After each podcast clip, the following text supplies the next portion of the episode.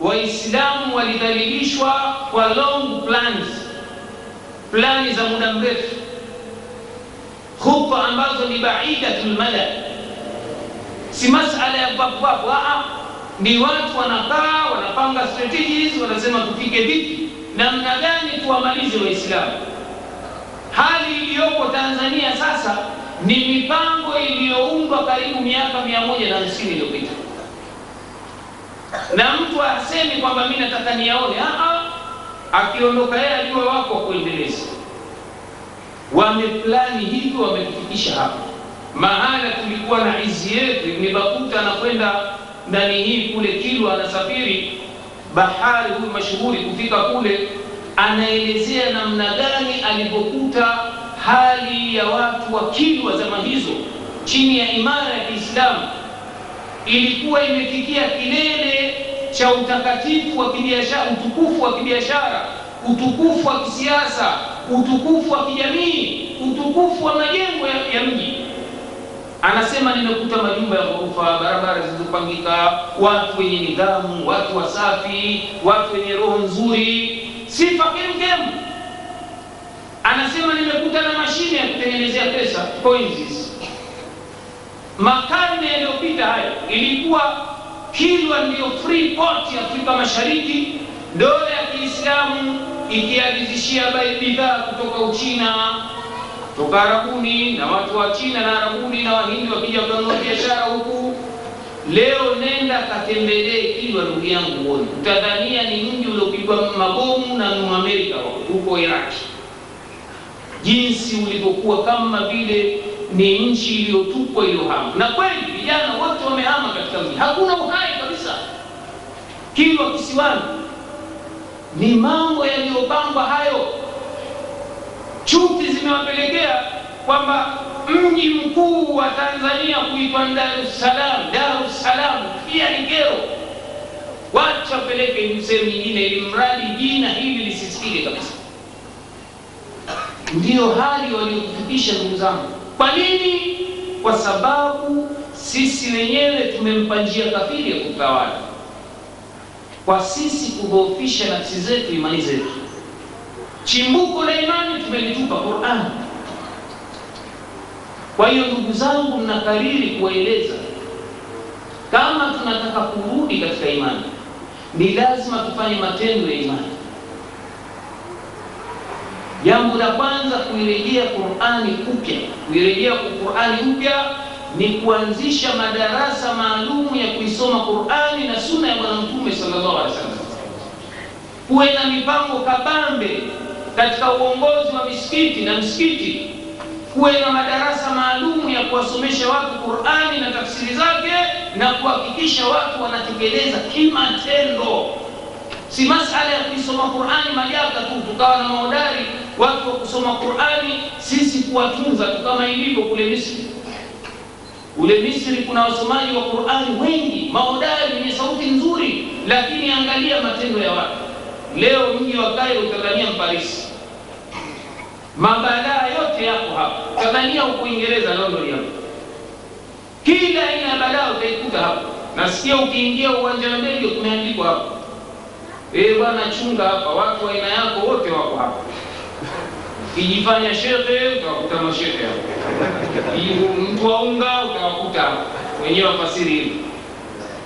Kijifanya sijui mtu wa matarabu ndo kabisa. Unaona, kila balaa maanake ipo hapo. Mimi sijafika huko, lakini nayasikia kwa ndugu zetu waliokwenda ni watu wasomaji wazuri wa Qur'an. Naona mashekhe wanakuja kule lakini Qur'ani isiyokuwa na matendo. Mwenyezi Mungu amekemea, ya ayuha amanu lima taquluna ma la taf'alun kabura maktan inda llahi an taqulu ma la taf'alun. ei mlioamini, kwa nini mnasema msioyatenda? Chukizo kubwa mbele ya Mwenyezi Mungu kusema msioyatenda. Ni lazima Qur'ani iwekee mikakati ya kutekelezwa kadiri ya uwezo sababu kuna mengine yanahitaji ni masuhulia ya mahakimu viongozi, kama swala la kukata mwizi mkono ni masuhulia ya hakimu kiongozi. Lakini angalau yale ya ndani ya majumba yetu, zangu ibada, swala, funga, tabia njema za watoto wetu, ni mambo yale yamo ndani ya masuhulia ya mzazi hasa wa kiume pamoja na kwamba mtume anasema kullukum ra'in wa kullukum mas'ulun an ra'iyati, kila mmoja ni mchunga na kila mmoja atakuwa ni mchungwa ataulizwa juu ya uchunga wake. Lakini baba anakawama mbele ya, ya, ya mke na watoto. Ni cheo hicho Mwenyezi Mungu amempa katika Qur'an mwanamme, arrijalu qawwamuna ala nisa, wanaume ni walinzi watunzaji wa wanawake. Kwa hiyo ukiona nyumba ya legalega, wewe ndio mas'ul awwal. Nimeshangaa na sijaamini masikio yangu kusikia nchi hii watu wanafanya harusi, waleta wapiga taarabu kutoka Afrika Mashariki. Ni maafa haya. Kama ni kweli haya maneno maafa, kwamba tayari tumeshahakikisha malengo ya makafiri ndio watakayofurahikia hayo. Kwa nini? Kwa sababu Mwenyezi Mungu anasema ولن ترضى عنك اليهود ولا النصارى حتى تتبع ملتهم. هوا تريدي تميلي ما يهود ما نصارى فقط فوات بلا زار وكشاونا نيني مناهيمبا كما نبوهيمبا مناتشيزا كما نبوتشيزا mnamwabudu asiyekuwa allah kama wanafanya wao basi watawafungulia abuabu khairati milango yote ya kheri. Na ndiyo lengo mama hilo walionalo. Kwamba mmekuja na dini dini zenu, haya mbaki na dini, lakini kizazi hiki ndio tukitaka. Wengine nasikia wanasema sisi tunawakusudia hawa hivi vichoko hivi, kwa sababu hivi vitakuwa havijaonja Uislamu ila ndani ya majumba. Nje hali ya hewa yote ni kufuru, akimtoto akitoka kufuru kufuru, unaona. Sasa ataraji huko ndani ya nyumba. Sasa wapi Uislamu huko? Kuanzia asubuhi mpaka jioni ni mavideo machaneli, ikitoka miziki imeingia mabadaa gani, si ikitoka hivi imeingia badaa gani. Ukifungua redio, Mayahudi ndio waliotawala habari,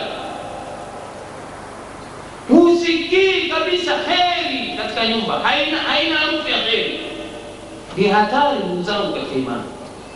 Kwa hiyo tujilazimishe, tuwe na mipango kabambe, tuwe na madarasa. Kama ikiwa hatuna waalimu, tuagizishie nchi za wenzetu, ndugu zetu wako vijana wamesoma vizuri, tuweke ajira ya kuwasomesha watoto wetu, na tuwe na mipango ya wake zetu na, na wanaume.